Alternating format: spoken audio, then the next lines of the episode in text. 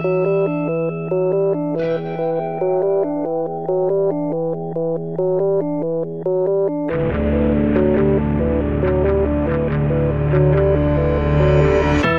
a tutti e bentornati su Easy Apple, questa è la nostra puntata numero 151 che eh, continua la serie delle puntate brevi a causa del poco tempo, perché questi simpatici professori finiscono le lezioni in ritardo e quindi ci riducono il tempo a disposizione per registrare le nostre puntate. Sì, non solo poi puntate brevi, puntate anche un po' tristi, perché eh, si è appena rotto uno dei microfoni che abbiamo qui in sala di registrazione che fa un po, più, un po' più serio e quindi ritorniamo a fare un po' le voci alterne come accadeva ormai 6-7 puntate fa. Sì, si è rotto perché, cioè non è che dal nulla si è rotto, è venuta giù tutta l'asta perché non era ben fissata e si è rotto proprio l'attacco USB, quindi il massimo dei problemi che poteva creare ce li ha creati. Comunque vabbè, non temete, se volete magari potreste darci una mano comprando qualche cosina in più su Amazon per l'occasione per darci qualche fondo, ma insomma adesso ci attiveremo per cercare di eh, sostituirlo al più presto. Allora, ciancio alle bande o bando alle ciance e partiamo subito con il cercare di rispondere alle domande che ci sono state fatte in questa settimana, che sono in particolare eh, due, ci, mi cimenterò in un riassunto perché sono due domande eh, veramente molto lunghe che ci hanno fatto. Allora, la prima è di Flavio, Flavio Bongiovanni, e eh, che dice che ehm, ci ringrazia per la risposta che avevamo dato un paio di puntate fa per quanto riguarda l'accedere a dei file che eh, sono sul proprio Mac, in questo caso è un Mac mini del 2011 che utilizza Flavio e voleva farci eh, un altro paio di domande, o meglio, mm, lui dice che il, questo Mac mini è utilizzato attaccato a un televisore come eh, media center eh, tramite l'applicazione Plex per mh, mm, riproduce vari filmati sulla televisione e non solo, uh, utilizza i client su iPad per poter vedere film e dice che anche sua moglie si trova molto più comoda e ormai ha rinchiuso il suo PC in un cassetto e eh, fruisce i contenuti dall'iPad. Ed è una cosa che facciamo, facciamo anch'io e Luca e invitiamo tutti a, a farci un pensierino perché è qualcosa di molto molto comodo. Ed è vero che in parte si può rinchiudere il computer uh, in, in, una, in, un cassetto. La, il suo problema però è questo. Uh, è possibile fare in modo che uh, Plex sia sempre in primo piano e che assolutamente nessuna notifica o messaggio o altro vada a sovrapporsi a tale applicazione? Perché uh, aggiungo io, il suo problema è che capitava che arrivassero uh, delle notifiche che disattivassero Plex dall'essere in primo piano. E, ehm, e questo, diciamo, non, non, dava grossi problemi a Flavio, però nel, nel, mentre in cui lui non si trovava a casa e uh, sua moglie dovesse vedere eh, dei, dei, filmati, doveva collegarsi al Mac con la tastiera, eccetera, eccetera, e riattivare Plex. Allora, questo è diciamo, il primo problema. Continua dicendo eh, che lui avrebbe pensato di mettere un secondo monitor, e, che però non è una, una grossa soluzione. Uh, in questo caso uh, pensava di rendere mo- il monitor come un monitor primario e usare la TV come monitor secondario e quindi lasciare sempre attivo Plex. Uh, è una soluzione però che a lui non piace molto. Allora io e Luca abbiamo pensato a due possibili uh, soluzioni. La prima è molto semplice Luca, che è quella delle notifiche sì, eh, si può sfruttare una funzione che è stata introdotta con ehm, eh, Mavericks, cioè la possibilità anche sul Mac di fare la stessa cosa che facciamo già da iOS 6 sui nostri dispositivi con iOS, e cioè andare a impostare la modalità non disturbare in modo che venga attivata automaticamente ehm, da una certa ora a una certa ora. Eh, in questo caso andremo a mettere l'attivazione della della modalità non disturbare, magari dalle 4.59 di mattina eh, no, viceversa, dalle 5.01 di mattina alle 5 di mattina, di modo che faccia tutto il giro e ci sia solo quel breve intervallo in cui non è attiva. Tanto si presume che alle 5 di mattina non ci sia nessuno a guardare i film complex. E in questo modo si vanno a silenziare tutte le notifiche che quindi non appariranno a schermo, ma rimarranno comunque consultabili dal notification center quando ci sia bisogno di andare a fare qualche azione con il Mac che non sia semplicemente guardare film. Sì, questo è necessario farlo perché eh, sul Mac, come Luca mi, mi, ricordava, alla mezzanotte la modalità eh, non disturbare viene disattivata, a differenza di ciò che succede su, su iOS. E quindi questo rende infattibile attivarla manualmente una volta e sperare che perduri. Esatto. E mm, io tra l'altro faccio questo anche sull'iPad per un discorso di eh, nel caso dovessi disattivare la modalità non disturbare e eh, mi dimenticassi di riattivarla, l'iPad in automatico durante la notte la, la riattiva. Comunque, eh, la seconda possibilità che è ehm, quella un pochettino più da geek e che diciamo fa venire voglia un po' di smanettare col proprio Mac è quella di utilizzare ad esempio un software come Keyboard Maestro. Uh, Keyboard Maestro è un software che permette di fare veramente di tutto. Io e Luca ne abbiamo parlato in diverse puntate, lo consigliamo sempre per, uh, per, diciamo, per giocare un pochettino anche col proprio Mac. E uh, cosa andremo a fare in questo caso con Keyboard Maestro, Luca? Andremo a eseguire una di quelle azioni che sono ripetute a intervalli, quindi magari ogni 15 minuti, e si chiederà a Keyboard Maestro di andare a mettere in primo piano l'applicazione Plex. In questo modo si risolve ogni problema di questo genere. Eh, Keyboard Maestro, che ricordo, prima o poi ci decideremo a eh, trattare più nel dettaglio, esponendovi quelle che sono le nostre macro, le nostre azioni che, uti- che abbiamo creato e utilizziamo sui nostri Mac tramite questo software. Io personalmente ne faccio un, un utilizzo davvero intensivo. Un esempio pratico è il fatto che eh, per le note delle puntate eh, partico- di Easy Apple non me ne occupo perché ci pensa Fede, ma eh, di TechMind in particolare eh, quando compongo le note della puntata devo sempre andare a mettere ehm, i link e i titoli dei siti linkati. Mi sono fatto una semplice macro che ehm, prevede il fatto che io quando voglio linkare una pagina vado su quella pagina e seleziono con il mouse nella pagina il testo che io desidero che sia il titolo del link. Dopodiché la macro eh, farà un copia in automatico eh, per prendersi questo testo e se lo mette da parte. Dopodiché va a, a, ottenere l'indirizzo della pagina facendo Command L per evidenziare la barra degli indirizzi di Safari e poi Command C per copiarlo e lo metterà da un'altra parte e da questi due dati andrà a comporre il codice HTML per fare un link nella lista puntata eh, con il testo da me selezionato. È molto comodo, mi risparmia un sacco di click. Sì, Keyboard Maestro per queste piccole cose diventa sempre molto interessante. Eh, quindi, come dicevamo, è possibile mh, far sì che ogni n minuti Keyboard Maestro verifichi che Plex sia l'applicazione in primo piano. Se questa non dovesse esserlo, eh, Keyboard Maestro andrebbe a, ad attivarla. Esiste una terza soluzione che però mettiamo tra parentesi perché è tutta una cosa teorica che dovrebbe funzionare, ovvero sfruttare crontab, che è una funzione, chiamo, che è insita in, no, in, che è presente all'interno di, di, Unix e che permette di andare a eh, eseguire determinati eh, comandi col terminale eh, in precisi momenti eh, della settimana e si può dire di fare comandi so, solo il lunedì, solo il martedì, alle 3, alle 4, 4 e un quarto, 4 e 5, ripeterli ogni 5 minuti, ogni 10 minuti. Ecco, si andrebbe in questo modo a impostare che ogni 15 minuti eh, Crontab richiami Plex, in modo che ogni quarto d'ora Plex venga eh, diciamo, attivata. Via teorica dovrebbe funzionare, via pratica eh, non, non abbiamo potuto provare io Luca. Questa diciamo è la prima domanda eh, che ci ha fatto Flavio ed era l'unica.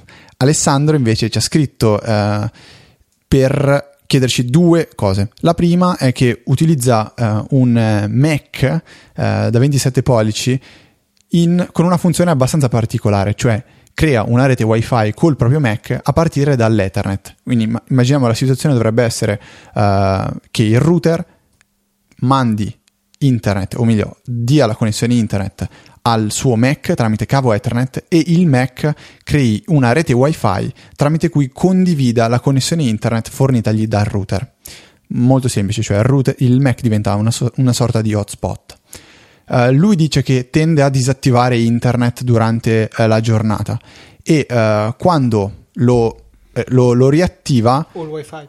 Sì, ho sbagliato a parlare, esatto. Eh, disattiva il wifi durante, durante la giornata e ehm, quando lo riattiva non gli è possibile subito riattivare la uh, condivisione de- della, della, connessione internet. Um, chiedeva se ci fosse un modo per attivare una scorciatoia in particolare per poter riabilitare velocemente questa, questa condivisione. Lui dice che deve poi andare a spegnere il wifi, riattivarlo nelle preferenze, eccetera, eccetera. Anche qui dal punto di vista teorico, Keyboard Maestro dovrebbe uh, poter uh, aiutarlo e quindi fare tutto, un, tutta una serie di uh, passaggi che um, Alessandro dovrebbe fare a mano. Con Keyboard Maestro non è possibile soltanto richiamare delle azioni, ma anche possibile registrare il movimento e i click effettuati con il mouse e andarglieli a fare replicare. Quindi forse è un po' una follia, però si può far sì proprio che uh, Keyboard Maestro in determinati momenti uh, vada a cliccare su un'icona e a, uh, non so, battere dei tassi con la tastiera e cose simili. Quindi impazzendo si potrebbe fare una cosa simile, Luca, giusto? Sì, si potrebbe senz'altro fare. Probabilmente si può fare anche con Apple Script. Eh, io però non sono per niente competente. Personalmente odio Apple Script, lo uso solo proprio quando è l'ultima risorsa perché eh, pur non essendo io chissà che programmatore ho schifo del, de, della sintassi di Apple Script, eh, però cioè, credo che ci sia il modo perché comunque Apple Script eh, si basa sull'idea anche della possibilità di eseguire script sulla GUI, cioè appunto andare a dire clicca sul tal bottone, seleziona il tal elemento del tal menu e così via. Quindi dovrebbe esserci un modo per richiamare agevolmente le preferenze di sistema su una sezione desiderata. Eh, non lo so, sinceramente non, non saprei che script usare, però magari eh, si potrebbe cercare a fare una ricerchina su internet, eh, vedendolo magari applicato anche ad altri eh, tab del, di preferenze di sistema, perché tanto poi chiaramente si tratterebbe solamente di sostituire il tab mostrato nell'esempio con quello della condivisione, che è quello necessario per andare ad attivare e disattivare il, la condivisione internet tramite wifi. Ah, una cosa importante, ehm, non pensate che Keyboard Maestro costi n euro e quindi uh, non valga la pena provarlo perché esiste la possibilità di scaricare una trial uh, in periodo di prova e quindi smanettare qualche giorno con il software poi uh, in caso di gradimento acquistarlo. Eh, comunque, la seconda domanda, una, ah, una, precisazione anche riguardo a quello che ho appena detto, mm, quindi la domanda di Alessandro. Eh, lui deve andare nelle preferenze di sistema per disattivare proprio la condivisione internet e riattivarla eh, manualmente, no, non soltanto il wifi. E, um, la seconda domanda invece è uh, che venerdì dice di avere una lezione con uh, suoi, le sue allieve e per fare questa lezione utilizzerà l'iPad con Keynote e l'iPhone per controllare Keynote sull'iPad. Uh, all'interno della presentazione c'è un video e lui vorrebbe poterlo mettere in pausa. Con l'applicazione remote uh, lui dice che non sia possibile. Noi non abbiamo verificato, ci, ci fidiamo sulla parola, eh, invitiamo però Alessandro a provare a scaricare allora Keynote Remote, che è un'applicazione fatta apposta per controllare Keynote, a differenza di Remote che simula il, le funzionalità del telecomandino proprio chiamato Remote di Apple, quello che c'è con l'Apple TV. Ehm, Keynote Remote, che è un'applicazione che era a pagamento, pazzesco, permette di controllare Keynote, quindi vedere anche le annotazioni, eh, quelle che si scrivono in modo personale. E a questo punto mi sembra evidente che si possano con, diciamo, controllare anche i video, metterli in pausa eh, o, o, meno. Anche qui non abbiamo provato perché eh, veramente i tempi sono strettissimi, però la, la risposta ci sembra sia plausibile e speriamo possa esservi di aiuto. Ok, detto questo, l- abbiamo concluso le domande per questa puntata e uh, parliamo per un attimo di ciò che vi abbiamo già preannunciato la scorsa puntata, che era la 150, quindi la preferita di Luca, è Mentor FM. Luca, che cos'è? L'hai provato? Ti è piaciuto? L'ho provato e mi è piaciuto anche se eh, bisogna ammettere che eh, il meglio di questo sito, di questo servizio, viene fuori utilizzandolo per un buon periodo di tempo. Ma prima torniamo a vedere che cos'è Mentor. Mentor è un servizio che eh, si propone di eh, analizzare i vostri interessi dando un'occhiata al vostro profilo Facebook eh, per proporvi delle canzoni che vi possano piacere. Ehm, per proporvi le canzoni utilizza un servizio di streaming online che non è il solito Spotify o Ardio ma Deezer, un, credo il primo servizio a essere disponibile in Italia e comunque un servizio piuttosto diffuso in Europa. Eh, dovrete effettuare l'associazione con l'account Facebook e l'account Deezer, dopodiché si penserà lui a essere il nostro DJ andando a proporci delle canzoni che lui ritiene interessanti. Per ciascuna delle canzoni che ci propone abbiamo i pulsantini pollice su e pollice giù per dire il nostro gradimento appunto riguardo alla canzone appena ascoltata o ancora in riproduzione. E in questo modo lo aiuteremo a cercare di eh, farsi un'idea più precisa dei nostri gusti musicali e di eh, darci dei suggerimenti sempre migliori andando avanti con il tempo. Eh, la cosa che secondo me lo distingue eh, da altre applicazioni come per esempio Spotify che ha le radio e anche in quelle puoi andare a dire sì questa canzone mi piace oppure no questa non mi piace. Eh, la differenza sta nel fatto che questo va proprio a guardare il vostro profilo Facebook e quindi eh, può farsi un'idea più precisa dei vostri interessi musicali perché magari avete detto oh che bella la tal canzone sono andato al concerto di Pinco Pallino eccetera. Eh, interessante poi anche la modalità Surprise Me che ehm, cerca di proporvi qualche canzone fuori dagli schemi, fuori dai vostri ehm, generi normali, diciamo, di ascolto, ma che sempre basandosi su quelli che sembrano essere i vostri interessi, potrebbe piacervi. Eh, ora, your mileage may vary, cioè eh, può, può, essere che, che, ci azzecchi oppure no. Diciamo, la prima canzone che mi ha proposto eh, il Surprise Me era boh, un po' deludente. Gli ho messo il pollice verso, eh, sono passato alla traccia successiva e invece ha cominciato a zeccarsi, ecco, con della musica che magari io non avrei, eh, non sarei andato a scoprire da solo, diciamo, però ho trovato piuttosto interessante. Una chicca che mi piace molto è il fatto che ehm, all'inizio di ogni canzone, per impostazione predefinita, comunque disattivabile dalle impostazioni, questo eh, il servizio vi annunci con una vocina in sovraimpressione cioè non in sovraimpressione, sovrapposta eh, all'audio della canzone, vi dice eh, il nome dell'autore della canzone in ascolto.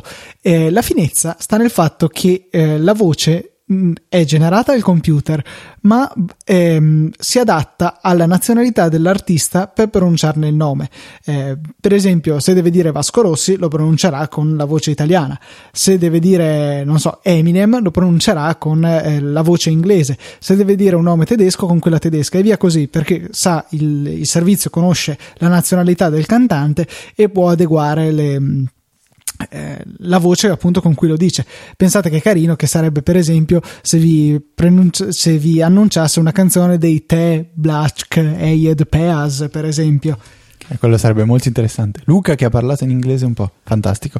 Comunque eh, sono, sono felice che Eugenio, eh, questo è un particolare che non abbiamo detto, che è l'autore del progetto di Mentor FM, quindi progetto tutto italiano, dicevo Eugenio ci ha contattato proprio perché eh, essendo venuto a conoscenza di Apple tramite Digitalia, e questo ci fa molto onore, ehm, ci, ha, ci ha segnalato il servizio, visto che noi abbiamo parlato spesso di servizi di streaming musicale e l'abbiamo provato, siamo, siamo, contenti. Abbiamo visto già che su Twitter, eh, dopo la segnalazione di settimana scorsa, ci sono stati degli, uh, degli entusiasti, eh, tipo Fabrizio Rinaldi, che lo vedevo, uh, bello, provalo, guarda, ha beccato le mie, le, i miei gusti musicali.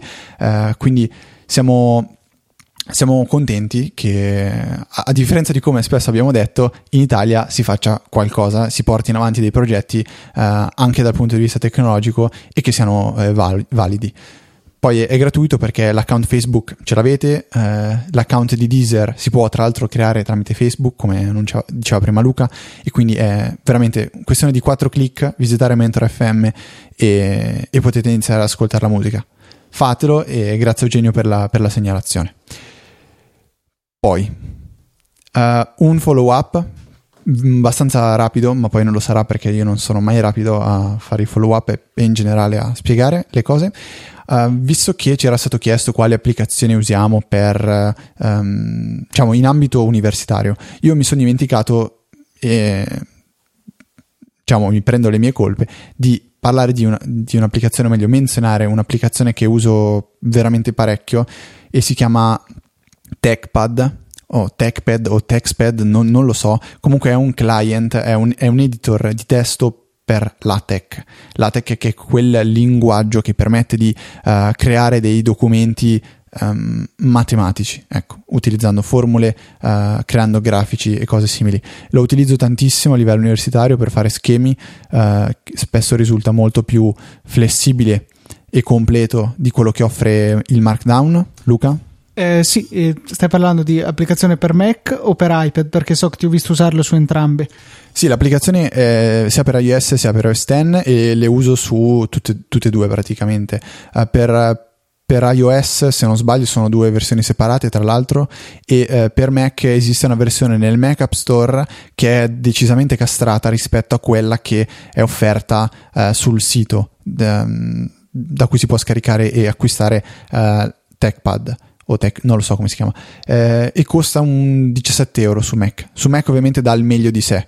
E mm, ecco, nota importante, acquistando l'applicazione del Mac App Store è possibile poi scaricare anche l- gratuitamente la versione più pompata, diciamo, sul sito web, cosa che io, io ho fatto e la versione che c'è sul sito web ha delle funzionalità in più, ad esempio l'autocompletamento, la possibilità di auto eh, compilare il codice e quindi avere il PDF sempre aggiornato e non doverlo compilare manualmente.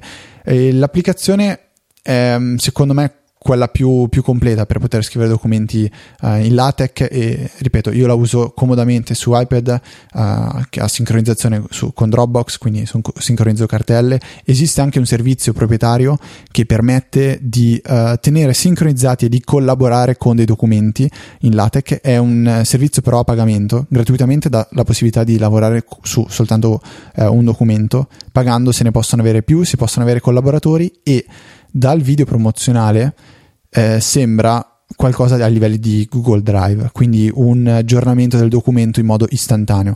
Purtroppo non l'abbiamo, non, non, non l'abbiamo provato perché è un servizio a pagamento che non, diciamo, non, non, ne abbiamo bisogno attualmente, visto che Luca è sempre un po' restio nei confronti di Latte, che un po' lo odia.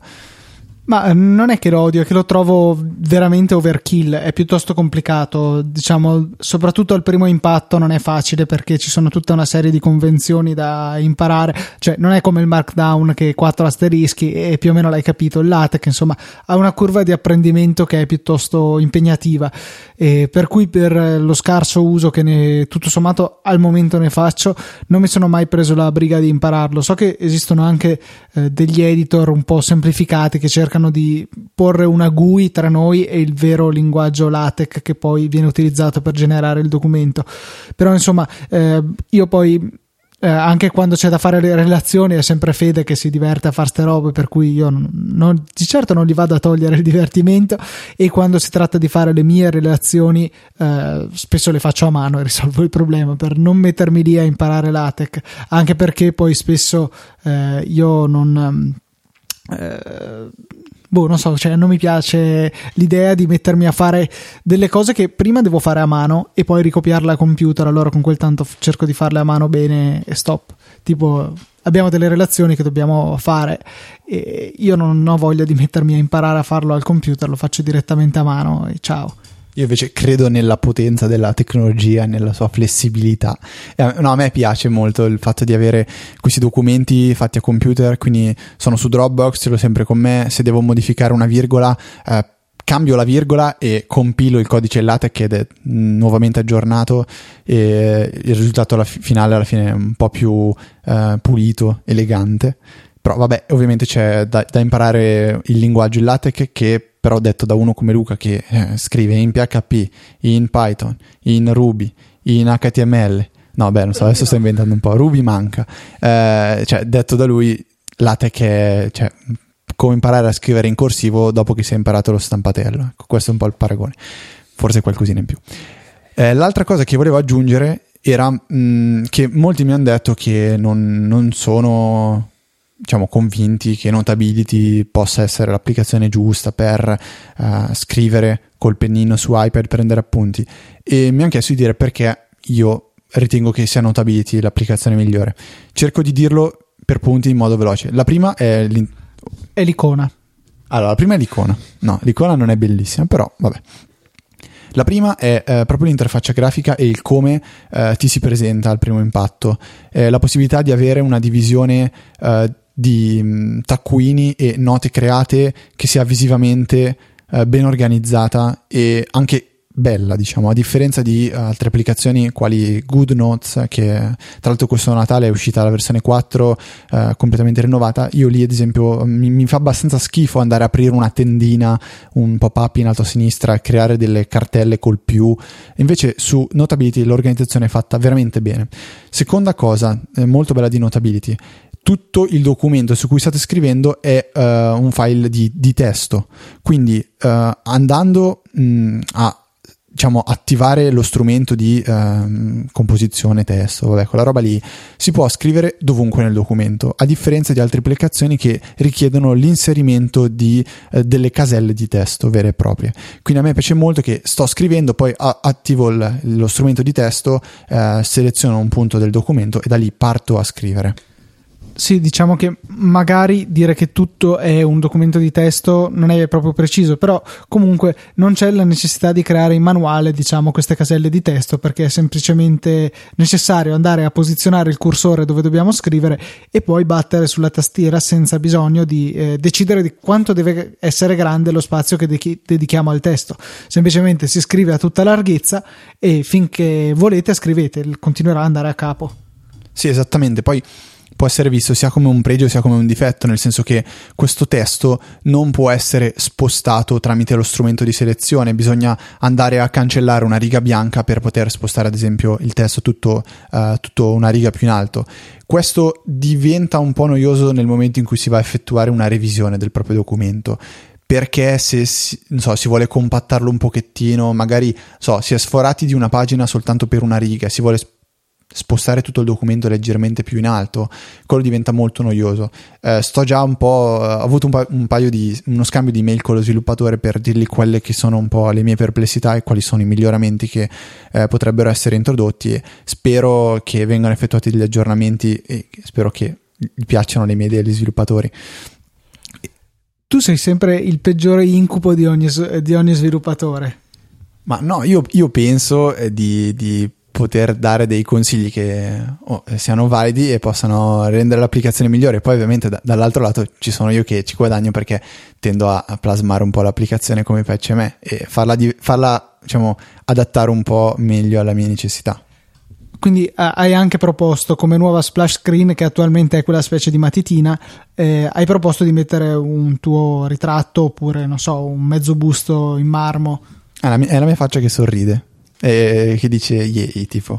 Uh, no, comunque, a parte questo, eh, un consiglio ve lo do invece. Quando create un nuovo documento, se dovete scrivere uh, parecchio a mano, dovete, secondo me, mettere i quadretti più piccoli possibili e non utilizzare lo strumento di zoom automatico, ma zoomare a mano. Quindi fare lo zoom eh, nel modo, cioè, diciamo, lo zoom più grande che potete fare manualmente e da lì iniziare a scrivere. E magari con la mano destra scrivere e con la sinistra utilizzando due dita scorrete all'interno del documento, cosa mh, mm, che secondo me permette di ottenere il risultato migliore. Um, c'è qualche cosa che secondo me si potrebbe andare a eh, copiare da altre applicazioni tipo uh, GoodNotes e eh, se non sbaglio si chiama Notes Pro. Ad esempio, GoodNotes ha la possibilità di attivare uno strumento che eh, trasforma tutto ciò che si scrive in forme geometriche. Quindi andare a creare dei quadrati, dei grafici cartesiani uh, oppure del, dei cerchi, uh, delle frecce risulta tutto più semplice e anche ancora una volta più, più ordinato. Mentre con Notability attualmente bisogna utilizzare la mano libera. Poi c'è da dire che attiva una sorta di uh, magnete che tende a aiutare il tratto a essere dritto, però diciamo si potrebbe fare di meglio sicuramente. Uh, la seconda cosa che se non sbaglio a Notes Pro, Notes Pro, è che uh, per cancellare non serve neanche utilizzare lo strumento gomma, ma basta fare uno scarabocchio su, su, una linea e questa automaticamente viene cancellata. E risulta veloce perché alla fine cambiare strumento è sempre un po' una perdita di tempo. Poi, vabbè, Notability qualche miglioramento c'è bisogno. Una gomma che non cancelli eh, tutta la linea disegnata ma soltanto una, una parte eh, è uno strumento che secondo me serve. Eh, quando, quando, vengono esportati PDF hanno un bordo eh, che è spropositato, è veramente troppo grosso, a, di- a, differenza di Notes che crea il PDF praticamente eh, edge to edge, quindi mh, quello che vedete sullo schermo è esattamente quello che comparirà sul PDF, il foglio bianco, mentre Notability crea dei bordi, a mio parere, un po' troppo grossi. Io eh, vi invito ad acquistarla ancora, se non l'avete fatto costa 2,49 euro, adesso in sconto, 2 euro e qualcosa è in sconto, 2,69 euro mi, mi, dice Luca. Eh, fatelo, è universale, eh, un iPad ce l'avete in casa, sì, vi capita di scrivere, sì, utilizzatelo. Siete degli studenti, ancora meglio, invece di aprire Byword, aprite eh, no, eh, Notability partite a scrivere e poi la prima volta che vi capita di dover uh, inserire un, un, disegno o un'annotazione a mano avete lì lo strumento penna, è veramente comodo e i risultati sono, sono molto molto belli, non al livello però degli screenshot che sono messi nell'App Store, che sono tipo delle opere d'arte praticamente. Sì, addirittura c'è disegnato un solido tridimensionale con una precisione incredibile, non so veramente chi possa fare delle cose di questo genere. Eh, rimane sempre comunque eh, per me il problema che Vedendoti scrivere, te hai acquisito ormai una certa manualità, è buffo come eh, continui a zoomare come un disperato di qua e di là. Poi c'è questo strumentino che vorrei avere sulla carta, che è il, lo strumento ritaglio. Voi disegnate un cerchietto o comunque una qualunque forma intorno all'area che volete spostare e una volta chiusa la vostra forma potete prendere e spostare tutta quella parte di testo o di disegno eh, in un'altra area del foglio. Quello è veramente comodo. Però comunque secondo me rimane eh, la scomodità di dover continuare a zoomare, prendi, sposta, gira. Eh, la precisione che si riesce a ottenere sulla carta senza necessità di zoomare, anche perché con la carta la vedo dura, eh, è ancora non raggiunta, perlomeno dalle penne capacitive. Se Apple cominciasse a pensare di introdurre eh, qualcosa tipo la S Pen di Samsung, sarebbe veramente tanta roba. Solo che eh, cioè, la vedo molto dura già solo per una questione di orgoglio. Dubito che, Sam, che Apple voglia anche solo rischiare di essere accusata lei di copiare da Samsung. Per quanto ah, c'erano state delle accuse di quel genere, tipo ah, hanno copiato il tablet più piccolo da Samsung. Sì, vabbè, ragazzi, stiamo vedendo. Allora Samsung ha copiato il colore nero dei dispositivi. Sì, vabbè. Mm, comunque, ora più che prima vorrei provare un uh, Galaxy Note da 10 pollici per vedere queste S Pen quanto riescono a funzionare meglio rispetto alle capacitive che ci sono su iPad, anche se vorrei provare anche una Jot Note, quella di Evernote con la punta capacitiva ma super piccola per vedere quanto funzioni meglio. Eh, altre due cose. Allora, uno riguarda questa penna, però temo che ci sia sempre quel ritardo che eh, nel capacitivo c'è. Cioè, se voi ve ne rendete conto, se magari provate a fare uno zig zag veloce, vedrete sempre che il vostro dito magari è un po' distante dal, dal, tratto perché rimane comunque indietro il touch capacitivo. Non so, credo che la S Pen riesca a fare meglio da questo punto di vista perché traccia più immediatamente eh, la penna. Poi eventualmente il lag ce lo mette Android, ce lo mette Samsung, però eh, il touch di suo riesce a seguire bene eh, la penna. E poi, altra cosa, hai detto che vorresti provare un Note da 10. Tu attualmente stai scrivendo sull'iPad mini. Eh, per questo lavoro, probabilmente ti troveresti meglio, forse con un iPad Air per avere lo schermo più grande, o, o, o no? Cioè. Guarda, sono preparato. La risposta è no, perché ho provato a casa con l'iPad mm, di terza generazione a scrivere e mi sono reso conto che sono più scomodo Può, una, può, sembrare una cosa veramente assurda, però sì, si ha lo schermo più uh, grande, quindi si riesce a avere un tratto probabilmente più preciso. Però qual è il problema? Che essendo più grande il dispositivo, eh, tendo a sfregare con la mano sullo schermo. Io non uso la protezione del polso, tengo l'iPad in portrait, quindi in verticale, e riesco a scrivere comodamente. Già con l'iPad mini in orizzontale landscape eh, non riesco a scrivere, quindi posso fare una linea dritta, ma non posso mettermi a scrivere un'equazione. Quindi sono veramente contento del fatto che l'iPad uh, mini sia molto più stretto dell'Air e mi permette di scrivere in questo modo. Sì, era proprio quello che avevo pensato anch'io. Io ho installato Notability, l'ho aperta giusto per giocare e ho proprio fatto questo pensiero che sì, questo è più comodo con lo schermo più grande, però eh, il, il, sotto della mano, come si chiama questa parte della mano? Il dorso della mano eh, sotto il mignolo praticamente, quel lato lì, eh, andrebbe inevitabilmente a sprecare. Ecco, vedi, idea gratuita per chi di voi volesse aprire un Kickstarter, un coprimano eh, non conduttivo, tipo in una qualche gomma, da mettersi solo sul mignolo per impedire di toccare sullo schermo. Fede, subito, tu 50 euro glieli metti subito. Guarda, date 10 euro a me, vi do tutti un guanto il lattice o qualcosa di... No, il lattice ah. forse ce la fa ancora, però un guanto un pochettino più spesso, eh, tipo... Oh, sì, vabbè, tanto... Cioè, mano sinistra libera per scorrere nello schermo, mano destra col guanto. Non sarebbe una brutta idea, bisognerebbe provare. Magari uno di quei guanti tipo da biliardo. Vabbè, uh, permettimi di prendere ancora due minuti dopo. Uh, c'è un'applicazione che si chiama Cast Castro, vero? Che è un client di podcast che uh, è uscito da un paio di mesi e l'avevo scaricata a suo tempo ma non mi aveva convinta. Ho deciso di riprovarla ieri perché era stata importata o meglio, era stata uh, introdotta la possibilità di importare uh, gli OPML tradotto.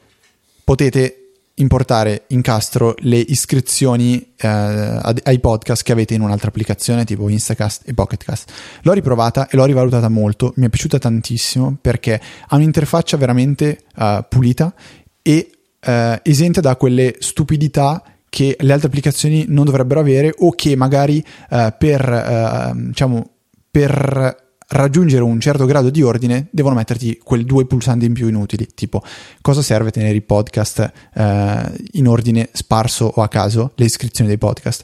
Penso che tutti le tengano in ordine alfabetico. Allora, perché introdurre dei pulsanti per riordinarle e quando si aggiunge una nuova iscrizione vengono sbaragliate e poi bisogna riordinare? No, in Castro sono sempre ordinati in ordine alfabetico. Poi ci sono due, soltan- due viste soltanto, podcast e episodi. Uh, tramite la vista degli episodi è possibile marcarli, no, marcarli, cavolo è brutta, però segnarli come visti con uno slide, come avviene in Pocketcast, in modo molto molto semplice. Uh, l'altra cosa che mi è piaciuta, però vabbè, questa è un po' forse anche ehm, strana. Non esiste il discorso 1 per 2 per di velocità, cioè normale, veloce, velocissimo, lento, lentissimo, che eh, è, è, meno bugiardo rispetto a quello che eh, propongono tutti gli altri client, soprattutto Pocketcast che propone 1 per 1.1, 1.2, 1.3 e sono tutti uguali perché ovviamente ci sono degli step che sfruttano. Uh, in Castro si possono ascoltare episodi singoli senza doversi sottoscrivere a un podcast. Uh, Deo, grazie. Uh, Pocketcast non lo permette di fare, Instacast sì.